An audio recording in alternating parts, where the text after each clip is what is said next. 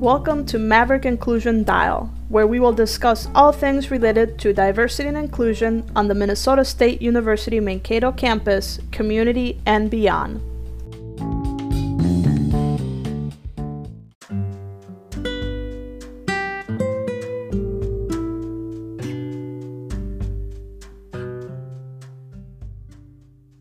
Hello, and welcome to the Maverick Inclusion Dial podcast coming to you from American Indian Affairs this week. Uh, we are excited to be here. It is 35 degrees and sunny outside, and it is a good day to be Indigenous.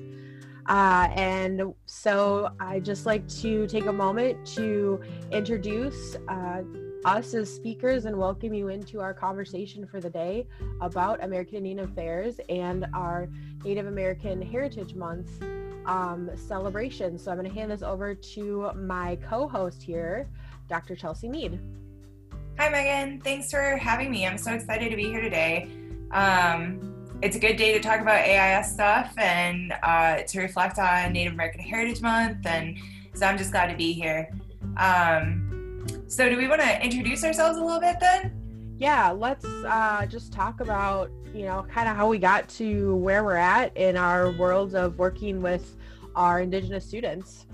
Sounds good. Uh, do you want to go first?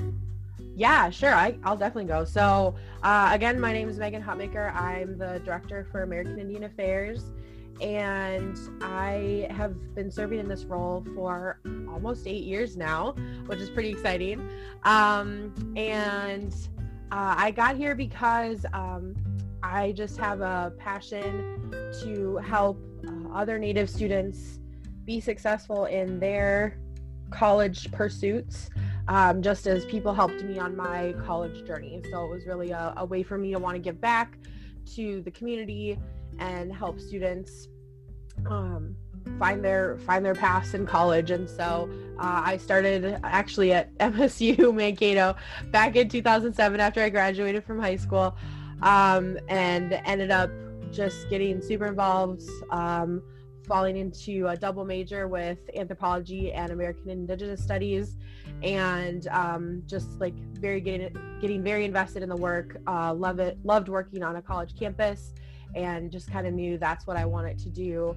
Uh, it took me a few years to figure it out, but um, just kind of fell into that role. So um and and loving that as i discovered you know the work that we were doing and um so got very invested, very involved, um, and ended up uh, going to grad school as well for counseling and student personnel, college student affairs to um, work at an institution of higher education, and then um, ended up graduating and, and getting a position basically with my dream role. So I don't really know where to go anymore from here. Uh, but yeah, that's uh, that's kind of how I winded my way um, into working in the Indigenous world in higher education. So. Well, you get to do such cool stuff over in the Multicultural Center. Like, um, I love coming over and visiting y'all and meeting up with students. And like, I love how students can just use the Multicultural Center as a safe place to be, be who they are, connect with other people from their background, their culture. Um, it's a great office on campus, and I'm so grateful that you're part of the campus community. Um, I met you when I first started here. Yeah, um, that's right. That was a while ago. we've been here about the same amount of time. So yeah. Uh, I'm an associate professor now, which is nice, in uh, the anthropology department and the American Indigenous Studies program. And so um, for anthropology, I teach like language and culture courses, and I also teach like anthropology of sex and um, but i focus a lot on language. But then for the american indigenous studies program i teach like history courses and courses on oral tradition. And i'm not native myself. I'm i'm a white woman um, a settler colonist and um, but i do the work that I do because when I was to, when I was in college, I took um, Indigenous Studies courses and I started learning Ojibwe language and um, the community at my university that I went to was so like welcoming but also educational. Like they would let me know if i misstepped somehow and i just uh, started building these friendships and networks and connections and uh, learning what I could. And so, uh, you know, uh, I sort of focused and dedicated my life towards that and sharing that with other um, native people who wanted to know what I had to share. But I often listen more than I than I share in that regard. But um, but a lot of non-native students too, who you know they want to figure out how do I be a better person? How do I be a better relative? How do I do this better? And so. Um, yeah, I teach in the AIS program here, and you and I work really closely together. And um, so I'm just excited to be here today to talk to you uh, on this on this podcast. Thank you. Yeah, I'm, I'm really glad that you could join me in discussing um, Native American Heritage Month, which is now uh, starting here in November. Uh, we celebrate all month long. We have a ton of different things. Um, we're we're doing some really great social media engagement this year, doing some daily posts, ways things to um, to learn about Indigenous culture. If you're um, not sure where to start, and also just some celebration of famous uh, Indigenous people, Native people, uh, some resources for everyone, just like kind of featuring cool things all month long on our Facebook page. So if you're bored and you're looking for something to uh, learn about this month, uh, you can head over to our Facebook page, our American uh, Indian Affairs page at MSU Mankato on Facebook. So, yeah, we're doing that. We also have a really cool event coming up um, with Chef Sean Sherman November 9th. So, super excited about that.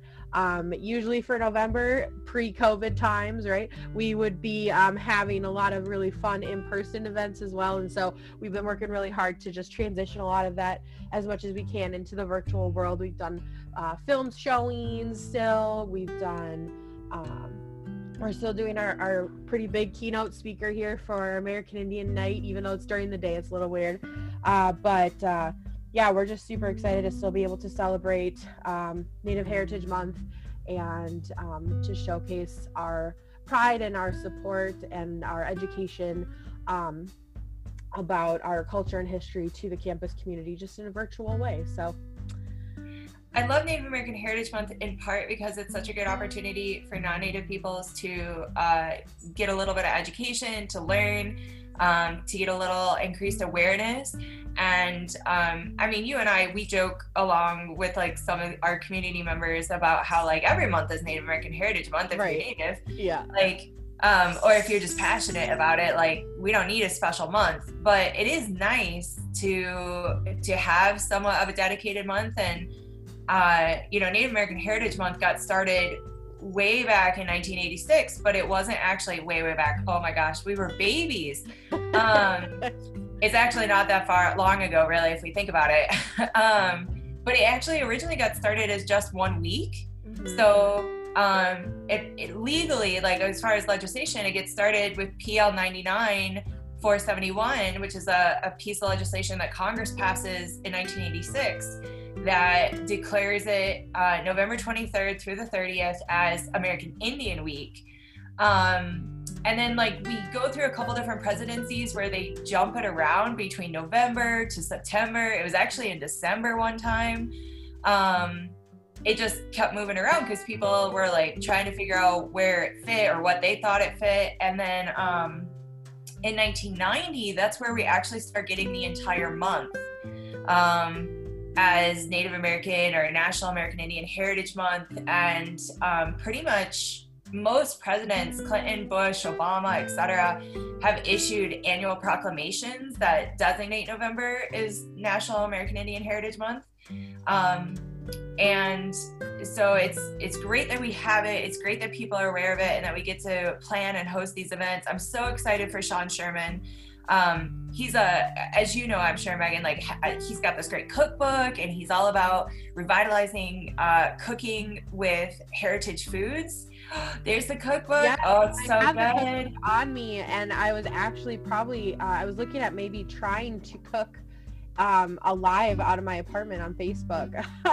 I don't know if I'm brave enough to do it, but um, I do was, it. I know, I know. I, who doesn't love uh, looking at some food that is indigenous and delicious? So.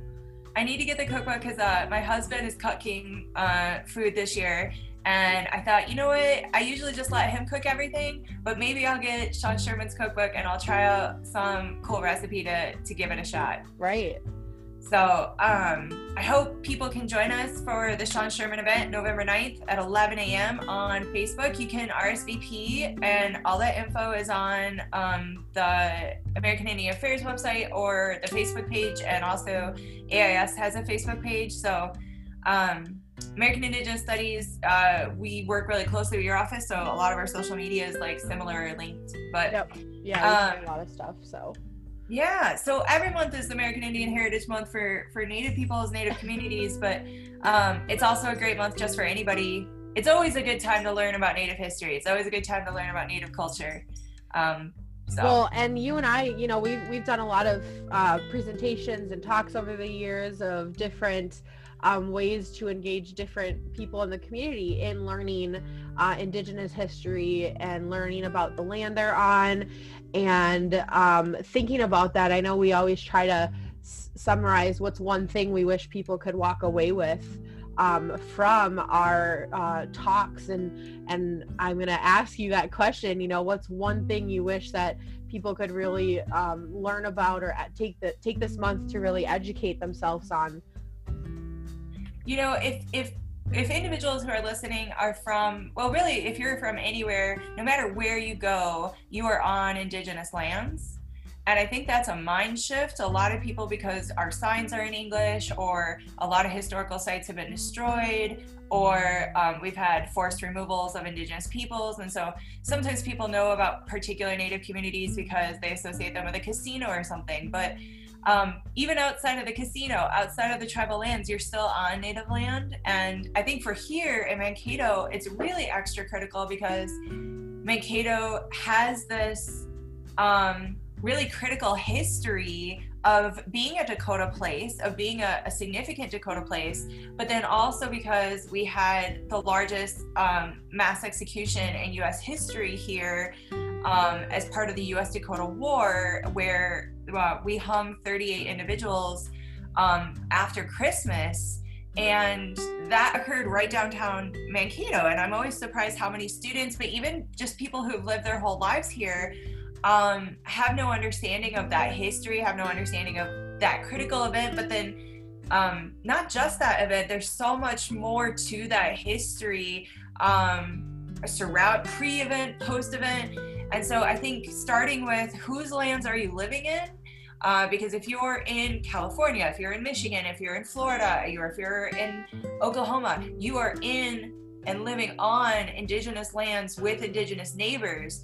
And um, I tell my students a lot of times it's like we're goldfish and we're in this goldfish bowl. And so we're swimming around in all this water, but we don't know, we, we, we use the water, we breathe the water, blah, blah, blah. But we have to learn to see the water that we are surrounded in or that we're, we're living in. And so a lot of times start with whose land are you on? There's some great apps out there that you can uh, put your address in and it'll it'll pull up whose whose indigenous lands you're on figure out which treaties you live in uh, meaning like what treaties were signed or forced etc that enabled um, people to gain access to that land. And that's a good starting point you know? Re- reframe it from like who whose land are you living in now yeah i think that's a good point i totally agree that you know that's one of the bigger things is um, just to bring more awareness about indigenous issues that for so long people have just kind of ignored and um, kind of swept under the rug. I mean, that's what happens if you look systematically at, you know, historical narratives that are told. Um, and we have plenty of examples of this. Um, so I think, and we can touch on a few of those in a, in a minute, but I'm just, I'm, I'm sitting here going, you know, that's just, there's just so many historical narratives that um, have have gone silenced for so long and i think um, having a month like native american heritage month to really talk about those things and to um, just shed even the smallest bit of light on these other stories these other narratives that have been held out of the dominant um, you know educational system or teachings or media all of that. Um, you know it's it's nice to be able to um, just be more open about uh, be more open about those narratives and and sharing that story um, from the indigenous perspective i think is is uh, what makes me so excited too to celebrate native american heritage month. So i know you touched on a couple of big historical narratives um, especially here, for here in mankato the us dakota war of 1862 um, and prior a little prior to that a little after that there's some stuff that happened around there. Um, i know there's some and i don't think we have enough time to really like uh, teach the whole history of the U.S. Dakota War uh, during this podcast. Um, maybe in the future, we'll see. Uh, but there's some really good resources to learn and read about um, that history and uh, what happened here in in Mankato, in Minnesota, what other places were involved, and I think, um, you know, if you're gonna walk away with one thing from this podcast, now's the time to get a Google in on uh, on the U.S. Dakota War and what that what that has what that history has been here in, in Minnesota for for Dakota people. So if you have a chance to, I'm always amazed at how much my uh, students who take uh, I have a course called Indigenous Education. I have two Native History courses, and it's a process of unlearning some of those narratives. Like yeah. the narratives that they've learned growing up uh, don't match the historical record. And well, we're um, coming up on a big one uh, in a couple weeks here. I know. and students are always so shocked when we when we tell them about what actually happens. You know. Yeah, and and what we're talking about is the history of, of Thanksgiving and what that what that history looks like um, from the indigenous perspective. Uh, and so we just want to, I, I, guess, share a little bit about the history of Thanksgiving um, and uh, what how different that narrative is from what um, most kids are taught growing up in the school system. And so um, I don't know. Do you want to dig into the story a little sure. bit? Sure. I mean, it's a it's a very uh, it's the narrative that we're taught. So let's start with what we're taught, right? Right. So I don't yeah. know about you, Megan, but I remember when I went to school, and this was early '90s.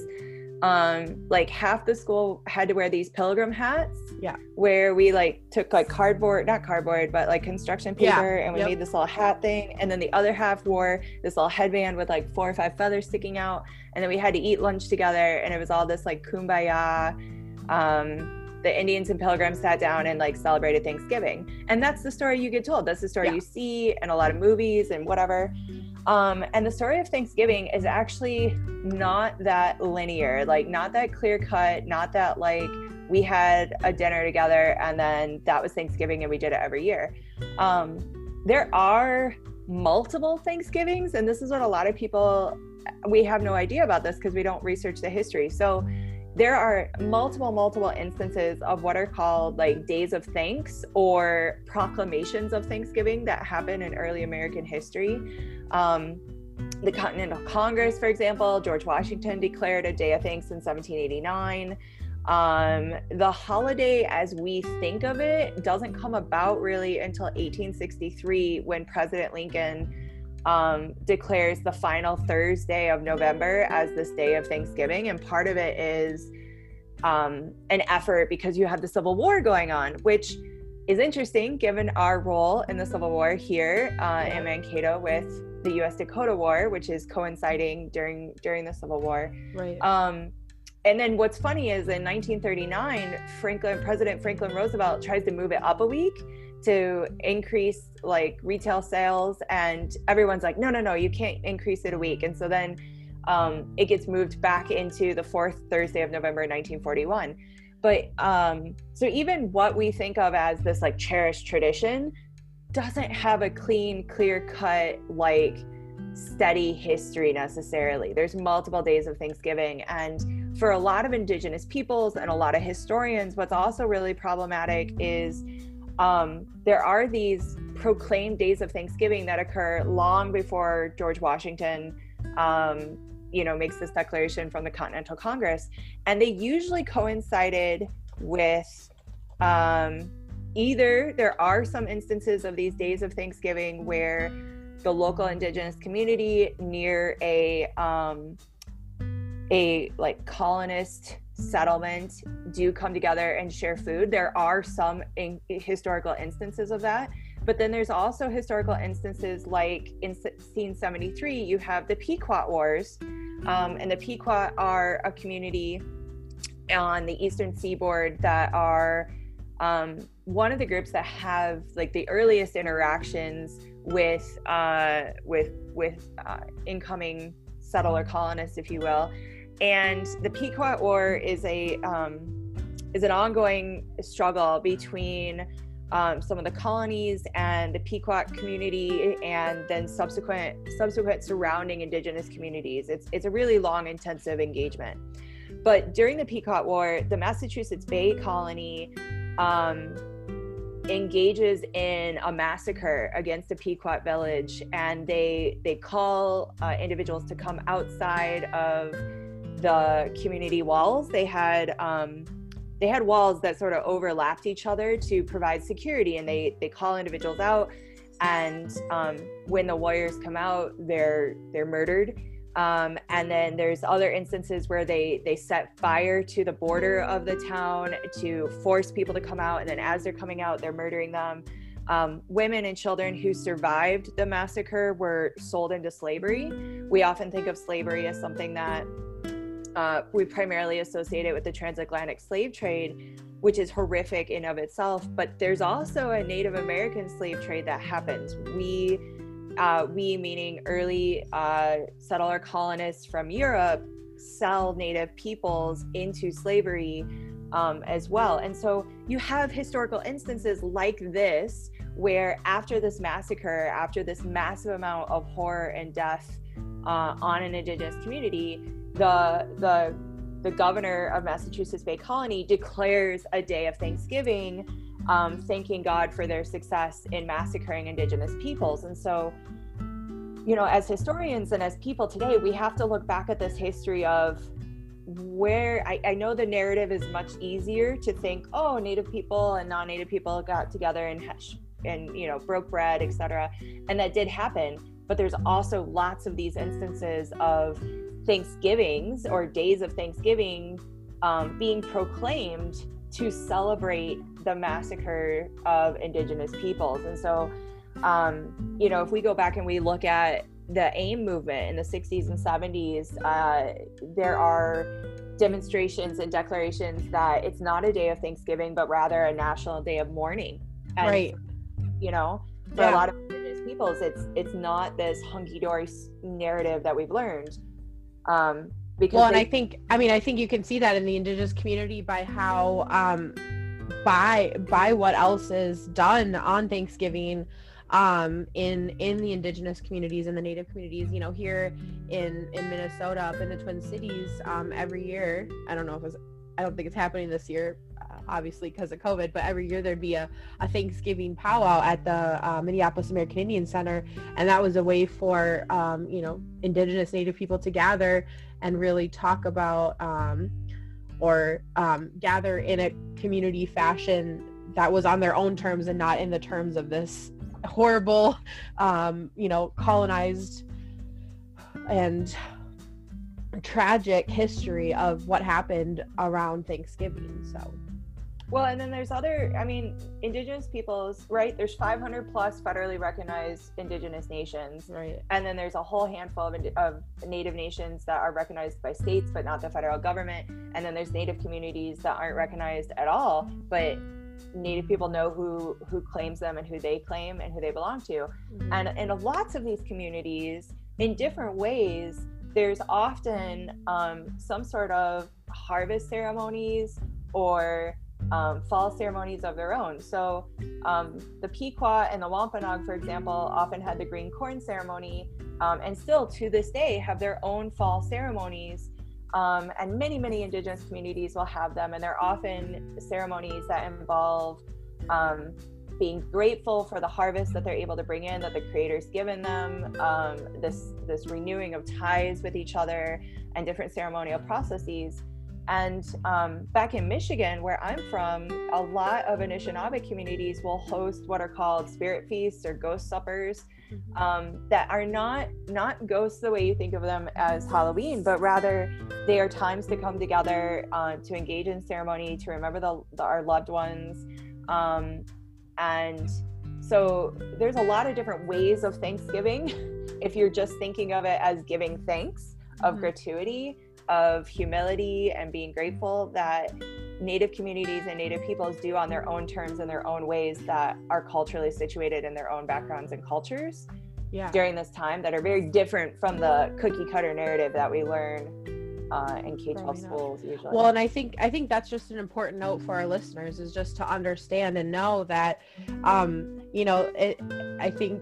Um, you know, I think sometimes there might be a, a misunderstanding that, like, oh, um, native people love Thanksgiving or native people hate Thanksgiving. You know, there's these kind of dualistic mentalities out there. And I think, um, as we all know, life is always much more complicated and gray than that. And I think, um, you know, it's just important for, um, you know, non Indigenous listeners to understand how.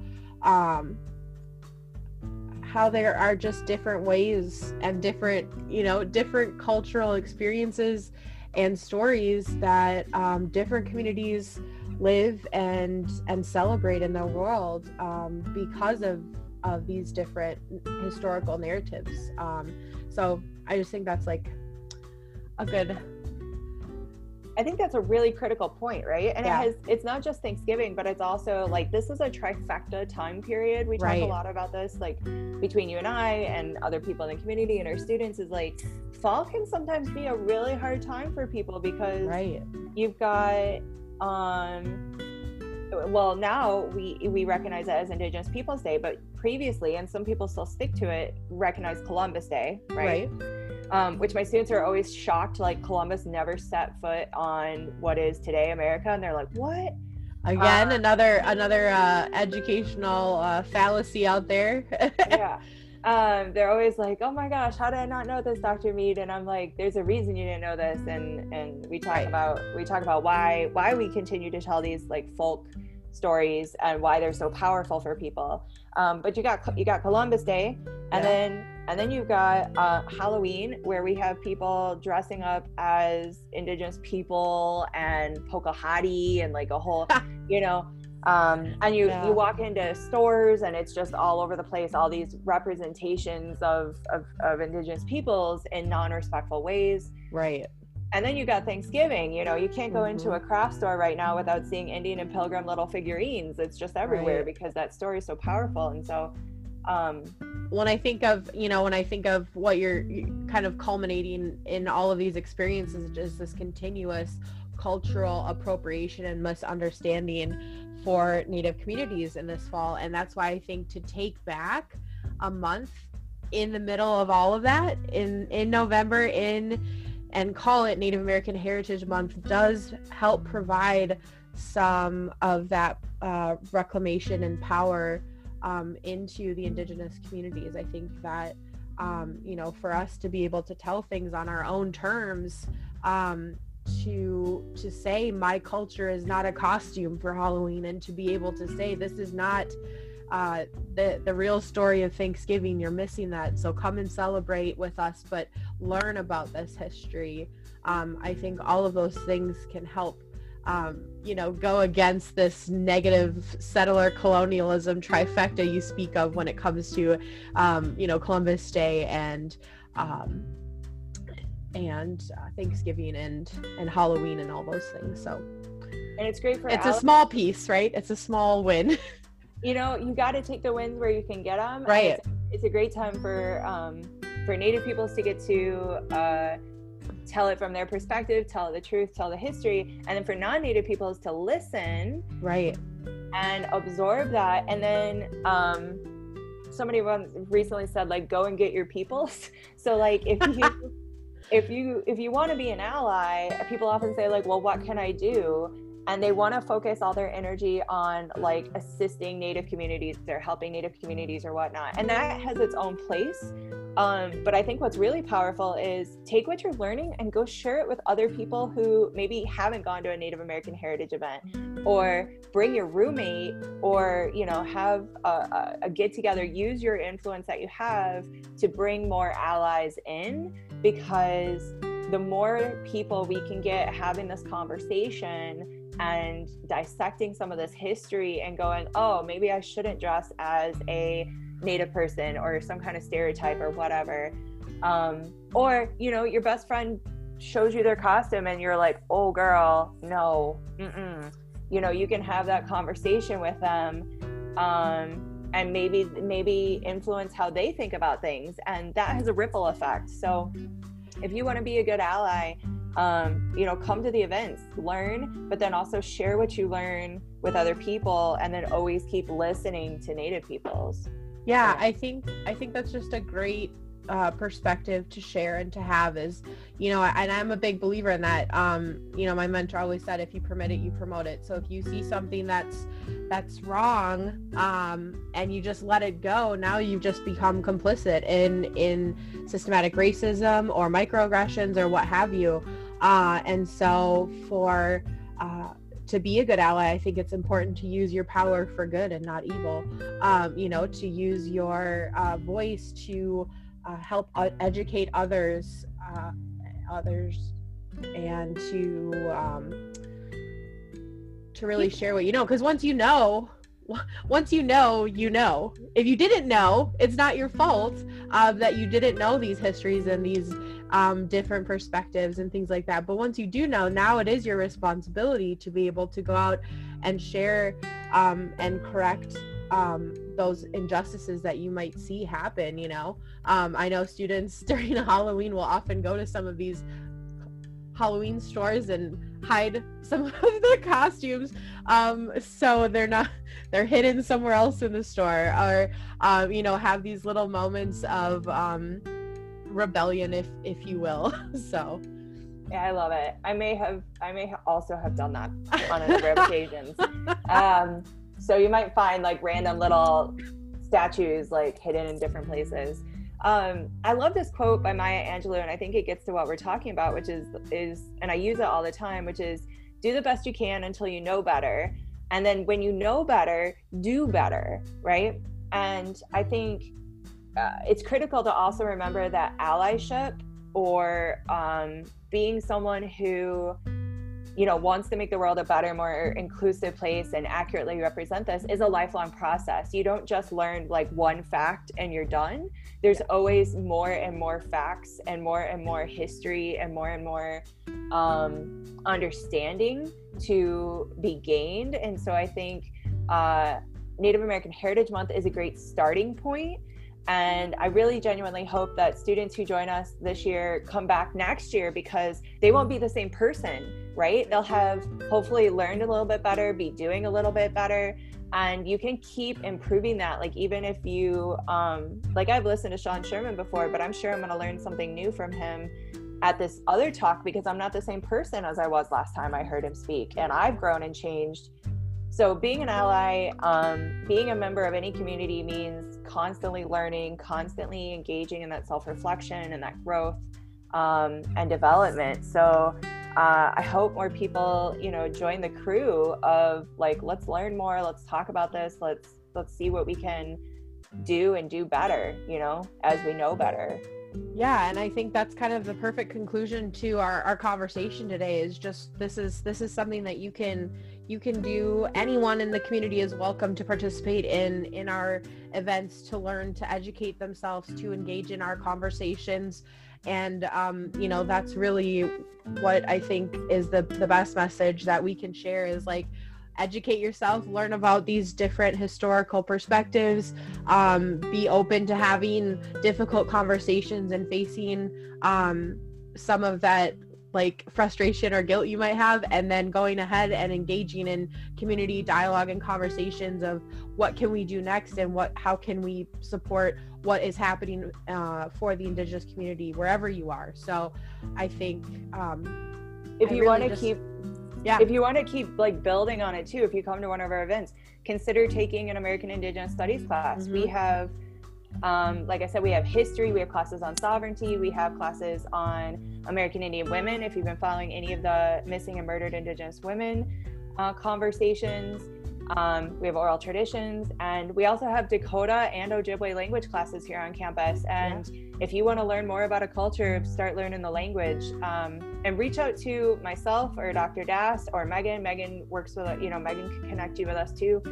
Everyone is welcome in AIS classes, and um, if you want a, a, deeper dive that has you know a community to support you in that process uh, come take one of our courses. If you want to be a teacher if you're in the teacher education program we have a course specifically for you. It's ais 330 indigenous education to help you become a teacher that knows how to teach about native people respectfully and not do some of those uh, well those like hat activities where you dress up as native people. We can help you. We can help you not know how to not do that one yeah. um, but do some that will, will actually be more beneficial to your kiddos. So mm-hmm. come come talk to us. Come check out our classes. Come check out megan's events.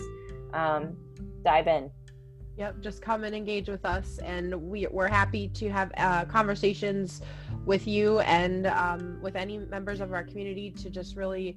Um, that's our big that's our big jam. We love to help people learn. We love to help people um, gain a better understanding to see those light bulb moments go shoot i didn't even know this. Yes. and now you do and and that like gives me hope and um you know to be appreciative of that. You know we're really we're really grateful to have the opportunity to celebrate native american heritage month here on campus and in our community. And so um yeah, I just really appreciate you, Dr. Mead, coming to have a little conversation with me today. Um, and uh, we want to just thank you all as listeners for um, hearing what we had to say. And we hope you all have a wonderful rest of your day. Thanks for listening to our Diversity and Inclusion podcast. Thank you, Megan. Thank, thank you all.